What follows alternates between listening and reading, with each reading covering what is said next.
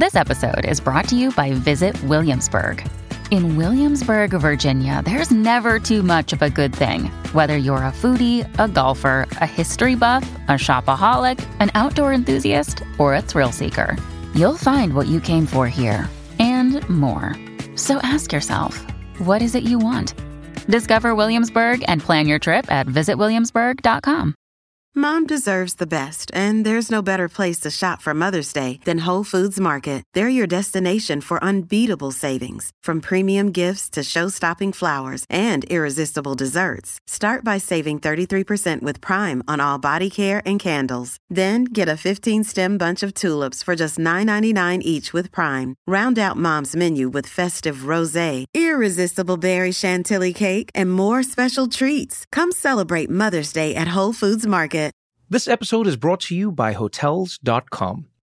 When I went on my last holiday to Cape Town, it was amazing. My friends were there, the weather was phenomenal, and most importantly, the food was fantastic. But one thing I struggled with was finding the right places to stay. You know, all I want is a great bed, a fantastic shower, and breakfast that doesn't end at 8 a.m. I'm on holiday, I'm still sleeping. I also like ease, and the Hotels.com app easily helps me to find a perfect hotel for every trip. Whether you're looking for a family friendly getaway or a relaxing spa weekend, on the Hotels.com app, you can compare up to five hotels side by side. Now, why would you want to do that? So you can see prices, amenities, and star ratings. And best of all, you don't have to switch back and forth between options. See? Ease. So start planning your next getaway and find your perfect somewhere in the Hotels.com app today. Think you know the Brooks Ghost?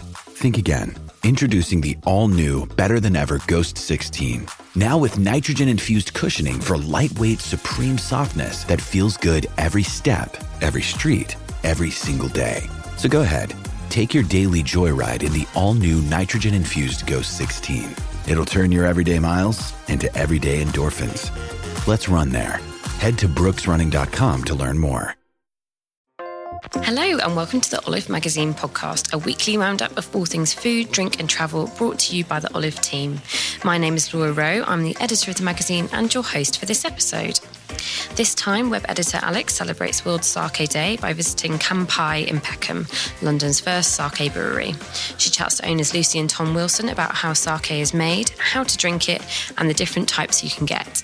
Plus, we give the lowdown on London Cocktail Week, taking place across the capital from the 2nd to the 8th of October.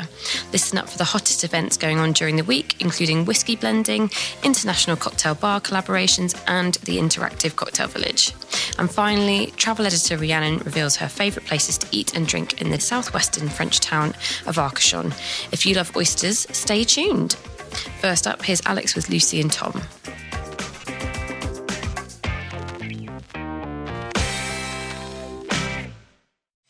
Okay, hi, it's Alex here, and I'm with Tom and Lucy Wilson, the couple behind Kampai, London's first sake brewery in Peckham. And you may or may not know that it's World Sake Day on the 1st of October, on Sunday. So I've popped down to the brewery to get the lowdown on the Japanese rice drink how it's made, the history behind it, and why Tom and Lucy think that Londoners should get on board. So, hi guys. Hi there. Hello. Thank you for having me. So, tell us why sake and why the name Kampai in particular. Ah, so why sake? Great question. um, so Tom's had the taste of it for quite a long time, but I think we got absolutely smitten with the drink when we went to Japan itself. Oh, It's sort of- jealous. It's tucked away in Japan or tucked away in Japanese restaurants, and we were lucky enough to, you know, have first-hand tastings of it and we went to the breweries themselves and drank it fresh and realized it wasn't this well for me it wasn't this sort of harsh drink. It wasn't something you shot. It was light. It was floral. It was lovely.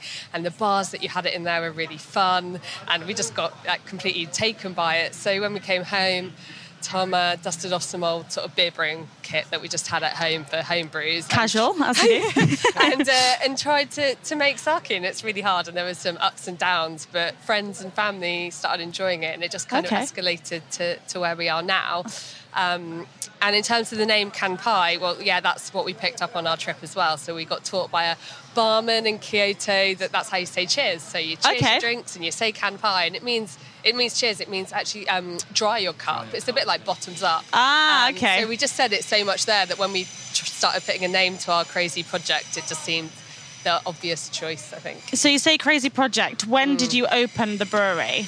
So we moved into the brewery in Peckham in February this year. So Right, okay. we'd done it at home for a few years and it got to the point where we had no space left whatsoever in our spare room and couldn't have anyone stay. So we took that that step up to having a you know a commercial space. Fab. Okay. So can you give our listeners a quick lowdown of sake, like in a nutshell? Like how, how do you make it Sure. and like what's it all about? Yeah, so um, sake is fundamentally made from four key ingredients: so rice, water, yeast, and koji. Koji is a sort of magical mold that's also used for things like soy sauce and miso. Um, but basically, uh, fermenting sake is slightly different from other alcohols. So it's a multi-parallel fermentation process, which means you don't you don't sort of start with all your sugar. You're producing sugar, which is what the koji does. It breaks down the starch. So koji contains the amylase, Okay. uh, alpha amylase, glucoamylase.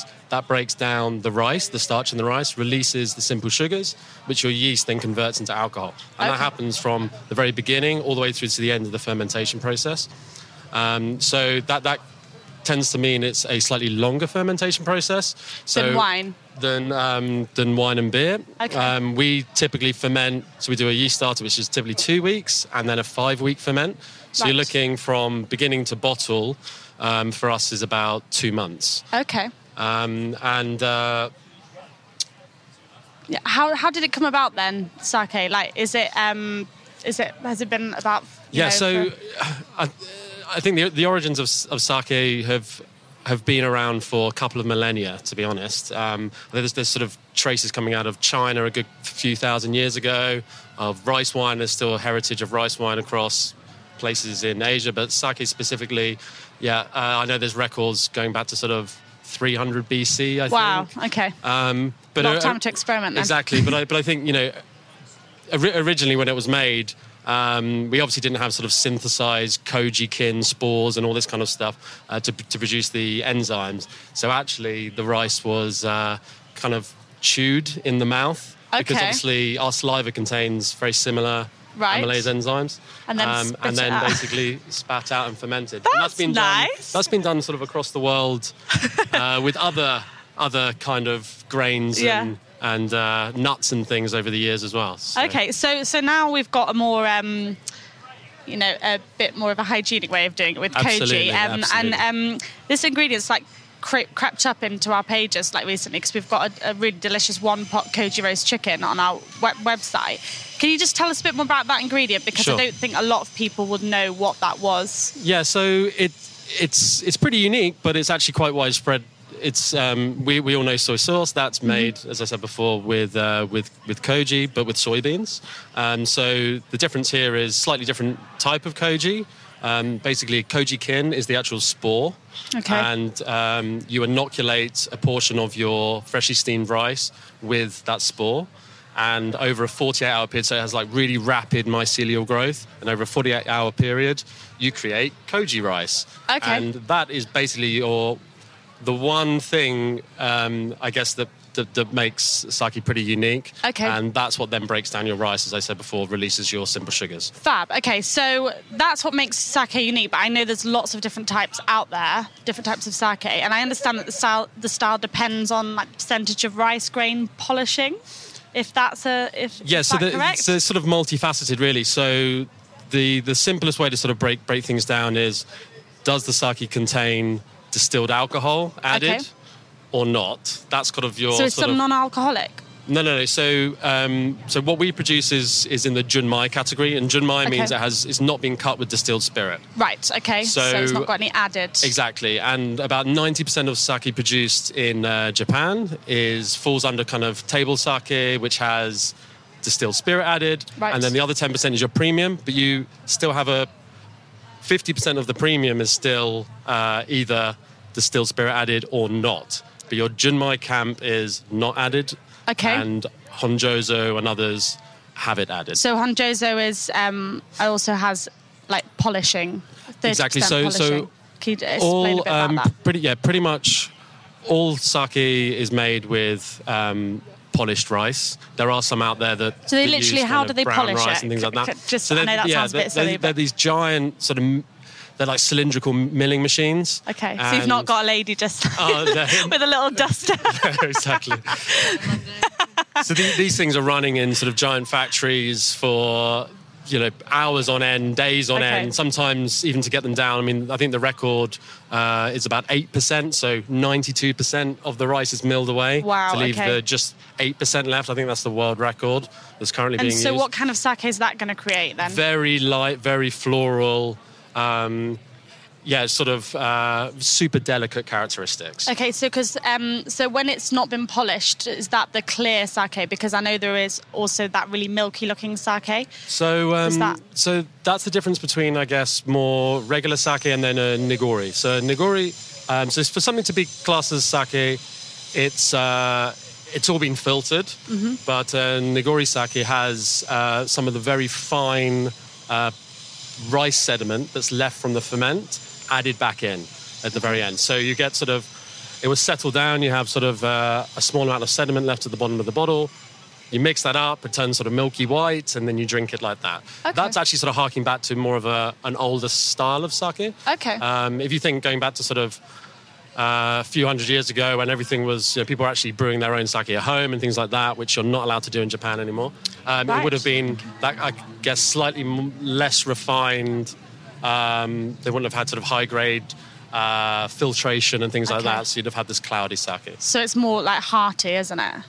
You Wow. again, you Yeah. can with with all these categories. So um, the, this, I guess, let's go back to the polishing. So um, a daiginjo is um, really highly polished, so 50% or less. A ginjo is 60% or less, and um, then the other premiums. So your junmai honjozo. Uh, don't typically, well, the junmai doesn't actually have a milling grade, so it can be Okay. anything. What we produce is 70% or less Wow. um, milling. And across all of these, you can have sort of general, general perception that a junmai may be more characterful and savory and robust. Mm-hmm. And um, once you work down that spectrum and you end up in sort of daiginjo territory, that's typically more floral and fruity and light and delicate. But that's a massive generalization. You Yeah. obviously get complete suppose it's like wine, contrast isn't it? There's just you across the board. can't we can't talk about all the types Exactly. of sake in And- 12 and- minutes. and, and again, going from sort of sweet and luscious all the way through to very dry, Mm-hmm. you can you can sort of have those categories across each of those sections, including nigori. okay. Well, we'll well, I'm sure we'll. Um, There- There's definitely many uh, many varieties out there that will suit everyone. That's the okay. thing. Good. It's a plethora. So, um, I understand you can have it hot or cold. Is that right? Does it, affect the flavour? It, it does absolutely. So um, the the sort of current fashion is to have uh, more chilled sake. Okay. uh, out of a wine, you know, wine glass or flute or something like that. Um, that that's definitely, uh, I guess, what's what's being consumed at the moment. Um, but traditionally, uh, sake was really drunk, hot or cold, depending on the. Uh, the temperature outside, so Oh, there's okay. the season. So, Right. So if it's like it's hot iced outs- tea yeah, or- exactly. If, it's, if it was a Hot hot summer's day, a nice chilled sake, or if it's a cold winter's day, a nice sort of Okay. Uh, warm one. Cool. But, All but right. definitely there's certain varieties that lend themselves more to being heated and others. So if you're sort of heating up a very delicate sake, you might sort of Lose, break that yeah. apart and lose some of those elements.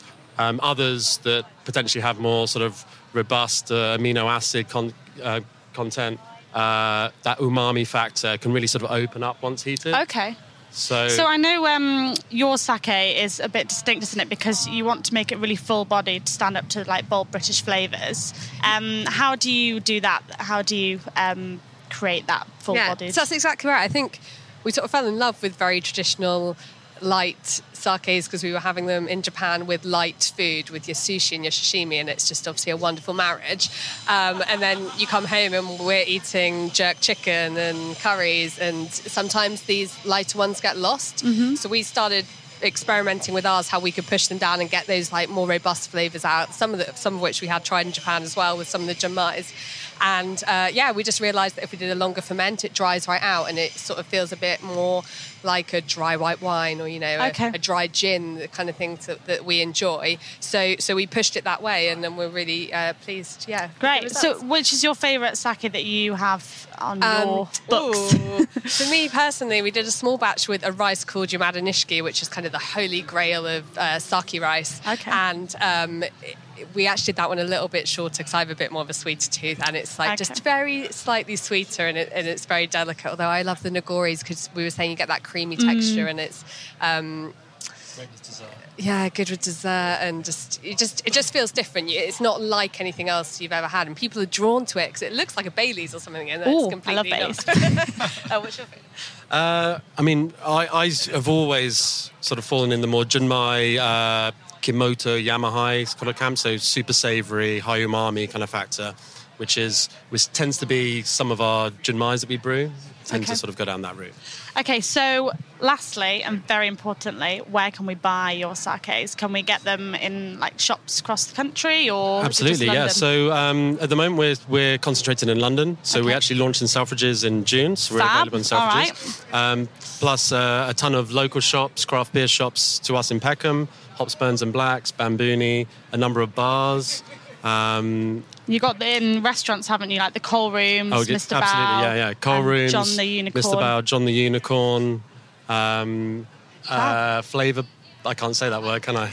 You swear on the podcast. Oh, uh, B A S T A R A Yeah, yeah, Yeah, yeah, them. Don't Okay. say that. All right. Well, thank you very much. That's very informative. Um, and yeah, if anybody wants to find out more about sake, um, we have a little um, edition in our October issue, and also you can go to kampai.london. Thank you very much, Thank guys. Thank you so much. Thank you.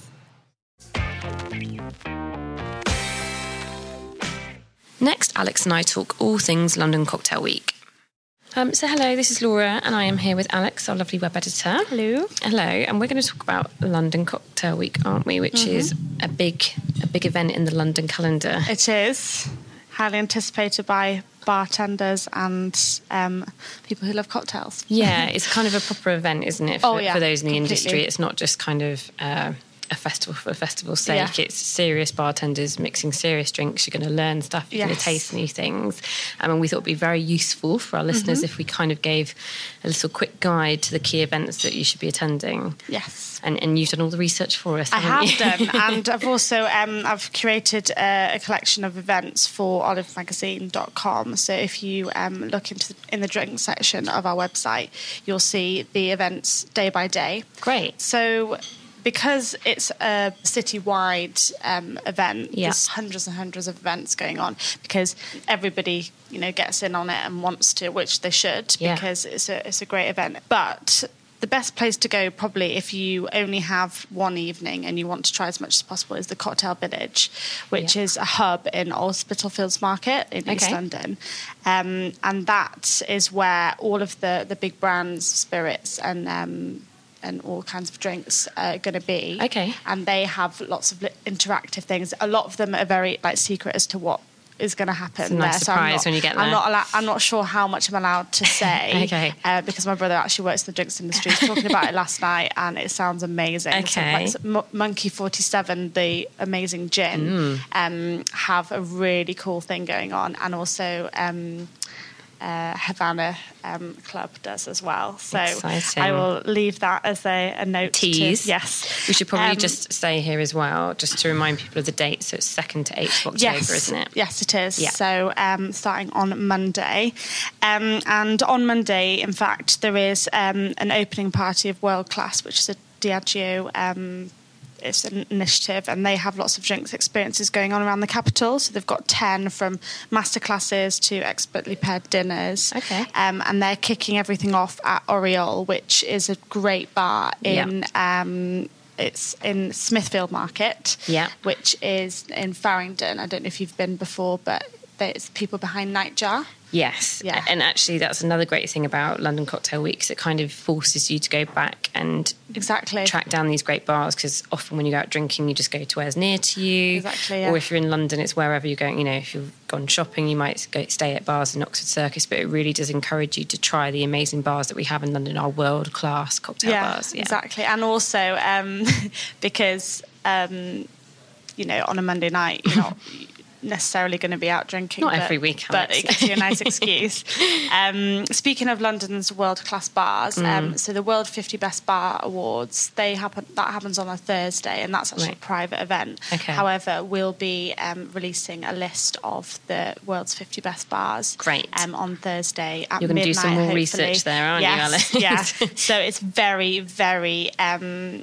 Uh, secret the, Yeah. the list and um, when you're not allowed to have it it's really embargoed so I'm not allowed to tell you um, but then last year if you look on our website as well we've got a list of the top 50 bars in the whole world um, and four or five in the top 10 are actually in London which is amazing It's really good going, and actually, again, it's that thing of you kind of forget how great the bars are here, Yeah. and you know you should really, if you are into booze, go and try the cocktails, speak to your bartender, let them guide you on something new. Yeah. and that's why this event is is such a good event. Yeah. and and I'm really excited about the results of the awards Yeah, as well I to see know. if we've kept up this yeah year. so Dandelyan is number was number two last year and that's one of our favourites isn't it um, Yes, and he's just opened up a new restaurant in Yes, which in Hoxton, yeah, which I went to called Cub, um, which is kind of a fusion between a restaurant in Brighton called Silo, which is really big on low waste, and obviously Ryan and the bartenders at, at, at Dandelyan, um, they've introduced their low waste cocktails there.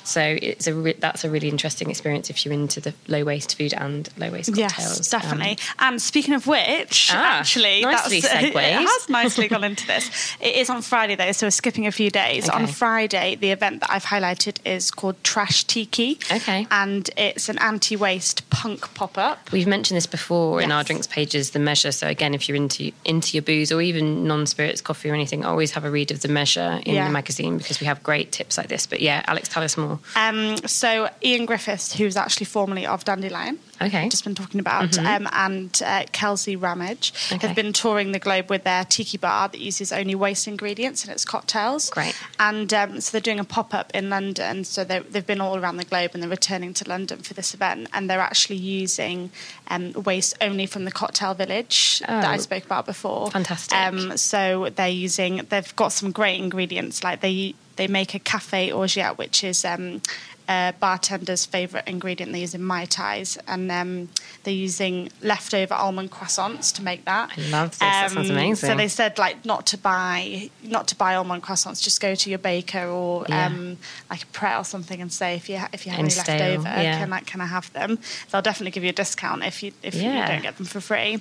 And they also make cob syrup using corn cobs and apple pulp from the juice blender. Because if you think of how much pulp there is Yeah. from all this juicing craze that is going on, Yeah. especially. Um, Especially well as coming into um, like January, so Mm-hmm. you can make these in January, and they've got lots of recipes on on their website. so you're well. actually thinking ahead of when you're not going to be drinking if you go to this event. Exactly. I like this. Yes. Um, so back to the start of the week. Okay, sorry, yeah, we Um, skipped ahead. After Monday, we've got. Um, so on Tuesday, we've got the. Uh, I'm going to Three Sheets, which is a new cocktail bar, and that's gone straight into the top. 100. Wow. They've released um, the top uh, 50 to 100 Right. of the, the world's best bars already. So Yeah. I'm not giving away the information, don't worry.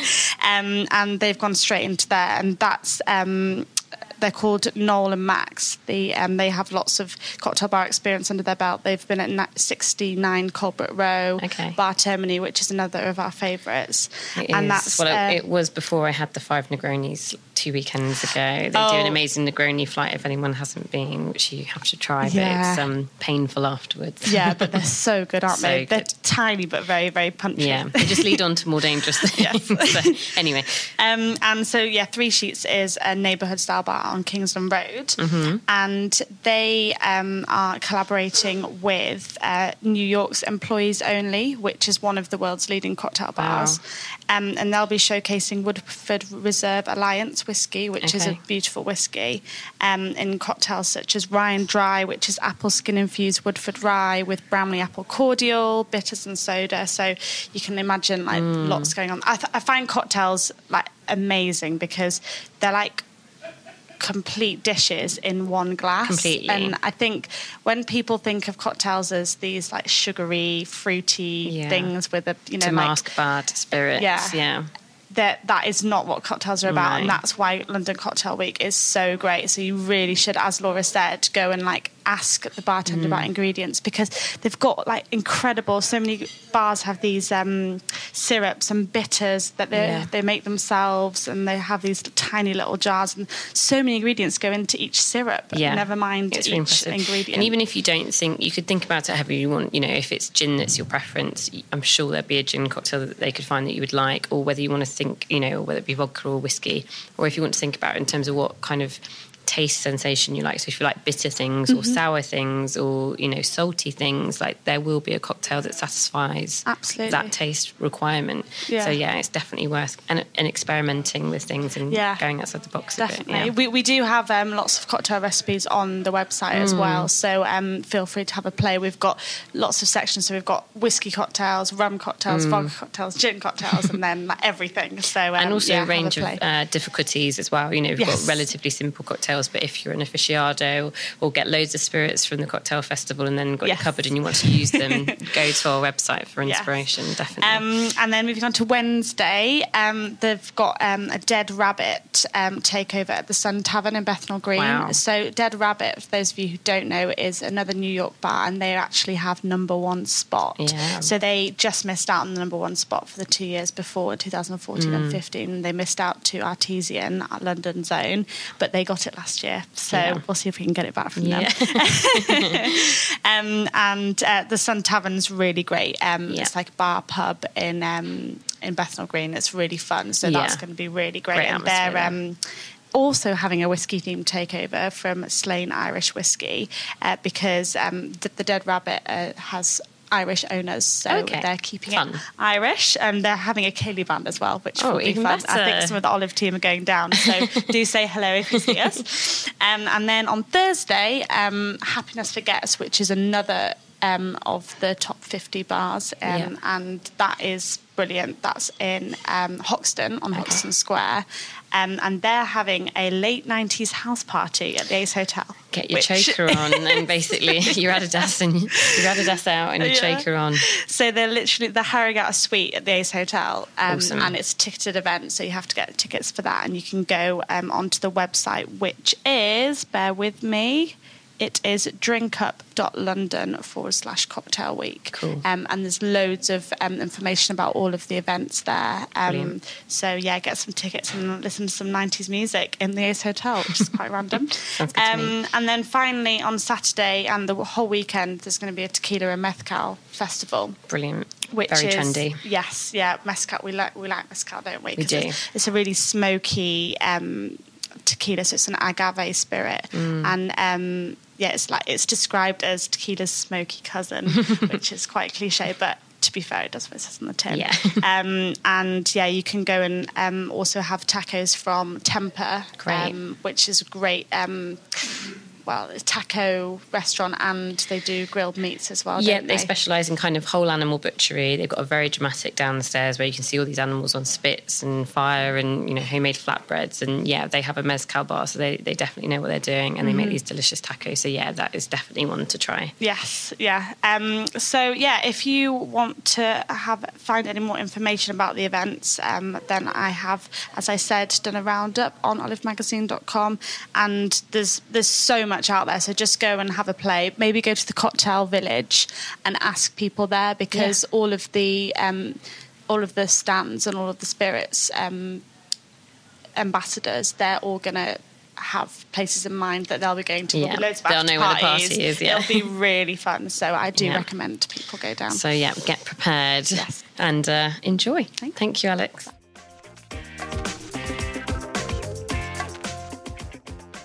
And here's Rhiannon on Arcachon.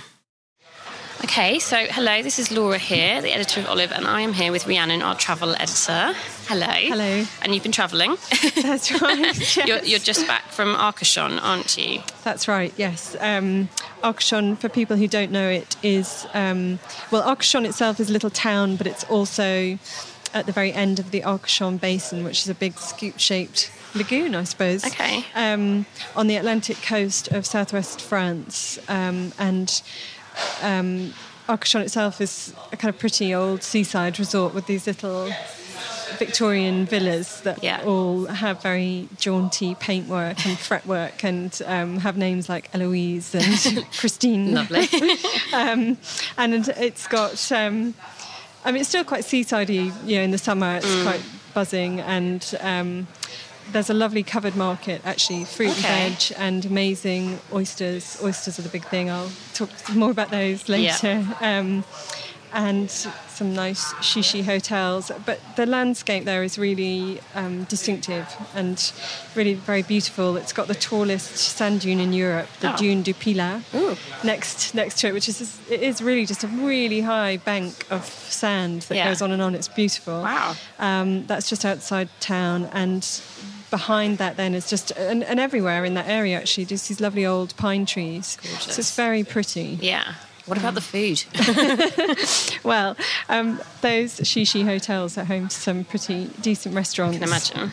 Um, the first one I went to was the Philippe Starck Hotel La Corniche, which definitely has the best location in town. It's right at the very end of town, Nice. overlooking that Dune du Pilat and the sea. And there is actually a little beach below it that's not private; anyone can walk on it, and that's the kind of secret way into the dune, which is a really nice way of going without all the crowds. Lovely.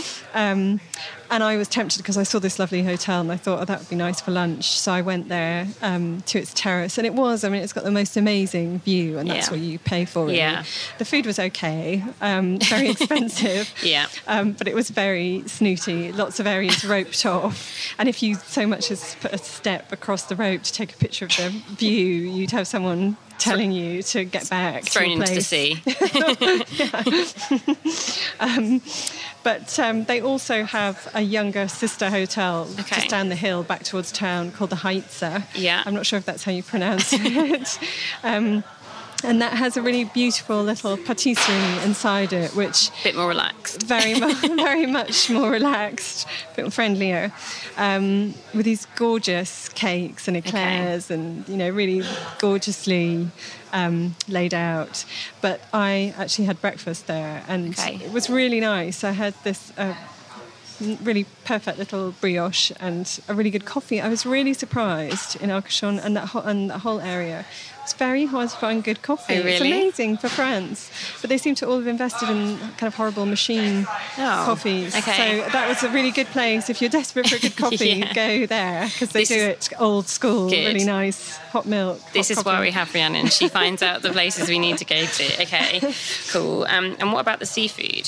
Um, yes, so those oysters. Um, it's, it's really Arcachon, the whole Arcachon Bay is really known for oysters, and they grow very well there because it has these huge tides. Okay. And I read that there are 26 oyster farms around the bay, but I'm wondering if that's Wow. actually, if there may well be more. That's I, I saw so many. Wow. I'm, I'm certain there are more than that. Yeah, you, um, Um, listeners should definitely check out our Instagram and your Instagram as well, Yes. Rhiannon, because you took some gorgeous photos. It just Thank seems so idyllic of all the oysters. Um, and um, yeah, they're, they're all over the place. And um, I also read that they produce 10,000 tons of them a year, which Wow. sounds more like it. Apparently, 60% of oysters sold in France come from that area, and but most people seem to eat them on the spot. They're not Okay. necessarily Well, I suppose being yeah, shipped around. Yeah, and how how better to enjoy them than straight know. straight out the farm. Fantastic. Um, yes, and th- so there are these little fishing villages, um, oyster fishing villages, Mm-hmm. That have these little sweet little shacks um, where the oyster fisher people still live and work, Mm. and a lot of them also open as t- little tasting huts, and you can go and, and they're quite cheap. I mean, I think you know easily less than ten euros for a, a big plate of oysters, okay. and and how do they serve um, them? you can you can choose how you have them, but Yeah. most of them it's just kind of straight up and Naked. a bit of lemon. Yeah. Lemon, yeah. Um, and you can have a glass of local wine very cheaply with it. And then sometimes they do. I think they serve them with little sausages at a certain time of year. Um, that wasn't obviously it wasn't sausage and oyster season when I was there. I didn't see that. Sounds um, dreamy. Um, but also. They have local pate and things. So if you're not someone who likes oysters, you can kind of get that experience of sitting in this little shack looking over the water with a glass of wine. Nice. Very nice. yeah, yeah. Uh, oh, and there's an oyster museum next door to Arcachon town in a place called Gujan Mestras.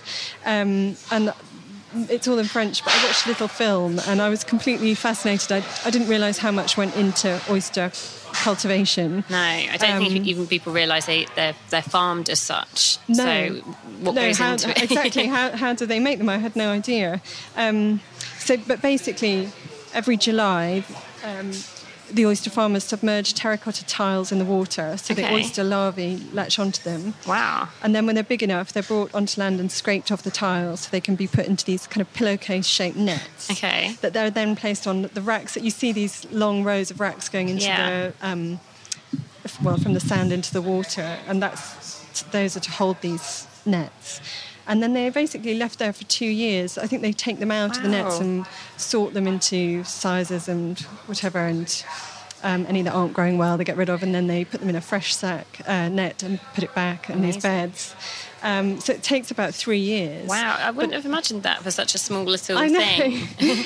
um, and it's also really backbreaking work. I mean, it's really Yeah. physically demanding. Even there's a bit of mechanisation, but not Yeah. a whole lot really. But also there's a real pride in that. It, they call it, they don't call it oyster farming. They call it um, oyster culturing. Oh, yeah, but it sounds like they're really looking is. after these these are. little oysters and Um, and I also need to look it up properly, but I'm sure the film said that they only take on a certain number of people each year Right. into the industry, and they have to train for three years. wow. So it's a real, it's a real labour of love. Yeah, that's Um, amazing. So it was that was really f- interesting. Okay, and so most importantly, perhaps, is how did they taste? Well, I am the worst person to ask that because I can't eat oysters, or every time I've tried them, I've been violently ill. So I, I was not- tempted. If I was ever going to try them Yeah. again, it would be there. But I was also on this trip, and I just didn't want to risk it. So Yeah. I can't tell you. Okay, Um, well, imagine. uh, the other thing, a lot of these little shack sellers um, prawns, so that you can have, um, you know, that experience. I had some nice prawns, and, And presumably they had lots of different varieties of oysters there as well, or or the seasonal oysters that come in. So if you spoke to the, the person at the shack, they'd be able to tell you what whether Oh. one was sweet or whether one Absolutely. was milky or those sorts of Yes. characteristics. If you have a certain preference on the oysters. Definitely, and they apparently even taste different according to where they are in the basin. In the So you basin. could work your way around. Yes. I like that. So Yeah. yeah. if you are a big oyster fan, it's definitely worth going It's then amazing. and yeah, Yeah. getting to know your oysters a bit better. Absolutely. Okay, and so you also said there are kind of lots of little fishing villages around. Yes, and that was just lovely. Actually, you can just wander. I wasn't expecting them to be so beautiful, Yeah. but they are. I mean, they actually reminded me of places in the Caribbean. Oh, These wow. little, really pretty little. Painted all different colours, little wooden shacks. You wouldn't with, expect that, would you? no, um, I mean, I suppose that I, I did actually wonder that there are so many um, French. There were so many French colonies in the West Indies, Yeah. and whether actually there's a link there Yeah. somehow because they're so similar. Yeah. And little gingerbread carvings on them, you know. um, yeah. And then these little, they're total warrens, but tightly packed, and these little sandy pathways that you stroll among them, and you just get glimpses of the sea through them. And at every corner, there's something curious to look at, and you're kind of drawn into this tangle of little huts. Makes me want to be Um, on holiday. They're really nice. My favourite one was called um, L'Herbe, which um, was slightly harder to reach than some of the others. So it was slightly less developed. Okay. But there was still um, a really nice looking restaurant in the middle Yeah. where it was absolutely packed. I couldn't get the seat Oh, there. really? um, but that would be my top tip, really. okay. Um, and what was Cap Ferret like? I, I really liked Cap Ferret actually. Um, people mistake it for Cap Ferrat, which is the glitzier place on the Côte d'Azur. Ah, so okay. it's not that, but it, it is still. And people say, "Oh, it's very laid back, Cap Ferret," but it's not. It's still quite. it's still quite glam. Okay, Um, nice. it's very flat, so people tend to hire a bike and pedal everywhere, which is really nice. Yeah. Um, and then they and there's a beautiful old lighthouse, and people go and wander up there for views again across the basin to the um, Dune du Pilat. Yeah. And you can take little boat trips out to. Um, there are the, some famous huts on stilts that were also to do with the oyster production. Okay. You can visit those. Um, but um, the big thing, of course, is the restaurants. Really yes. uh, waterside restaurants. Um, and there's a famous place called Chez Boulan for oysters there, but I went to Chez Hortense, Okay. which is right at the end of the peninsula. And it's really famous, and Yeah. I'd heard so much about it that I thought there's no way this is going to live up to the hype. But it was amazing. It was Oh, lovely. good. It was Good. really friendly and um, had lovely views. Just little wooden tables. wasn't right by the water, but you just had these views of the sea, um, looking out again to the sand dunes and. Um, I had. They're known also for their moule frite, Lovely. and um, they were. I, I don't think I'm over egging it. So they were the best I've ever had. Wow. They were really simple, just with garlic, parsley, olive oil, and bacon. The bacon was a nice touch. Yeah. And just in this huge portion that even I couldn't finish. oh, and homemade chips to go with them. Very just simple and really lovely. so good when it's done well. I went to Normandy in, uh, a couple of weeks ago as well, right. and they're obviously famous for their cider, cider. and um, I had just the smallest, sweetest little mussels uh, cooked in cider and bacon, and Nice. just really beautiful and. The, and it had fresh apple sticks on top, like matchsticks, which were really good. Um, sorry, I'm getting hungry. That's when I'm going. But I also saw pictures of ice cream as well, didn't I? That's right. Yes, you can't go to the sea without No. ice cream. Um, and they've got this nice local brand called Au Sorbet d'Amour. Okay, um, sounds good. Which has branches all in that area um, and does some really lovely flavours like um, plum and armagnac and Gorgeous. bits of fruits. Um, I was asking what were the really local flavours, and one was cannelé, which uh, Okay. was because it's really, I should have said that Arcachon is just about half an hour's drive from Bordeaux. Okay. So obviously cannelé from those little cakes from Bordeaux. Yes, yeah. Um, they made an, uh, an ice cream flavour Wow. from those. Um, and but the other one, and they also had things like um, blood orange, which was nice. Oh, beautiful, yeah. The- and, and they do seasonal ones, but the one I really liked was um, orange flower water, Oh, which it's, it's one of the. It's quite perfumey. you know, Yeah, you, aromatic, You yeah. might not like it, Yeah. but if you do, you really like it. Okay. Um, and yeah, it was just delicious, and thankfully no sign of an oyster ice cream flavour. No, I think uh, That was enough. keep them simple. wow, it sounds like a, a proper foodie little breakaway. And um, if our listeners want to find out any more about it, there's going to be an Insta travel feature coming up soon, isn't there? That's right. Um, that is probably we'll probably wait until next spring for that. Okay. But in the meantime, we'll put. I think probably the March issue. But Great. in the meantime, we'll put um, all of this online on the website. Brilliant. So, yeah, you can read that at olivemagazine.com. And do make sure you check out Rhiannon's Instagram and Olive Magazine's Instagram for lots of sneak peek pictures as well. They are gorgeous. So, yes, thank you very much, Rhiannon. Thank you for listening to today's podcast. And if you like what you heard, please do us a massive favour and review and rate us on iTunes. It takes seconds, but means that even more lovely listeners like you get to hear us. Happy eating. Until next time.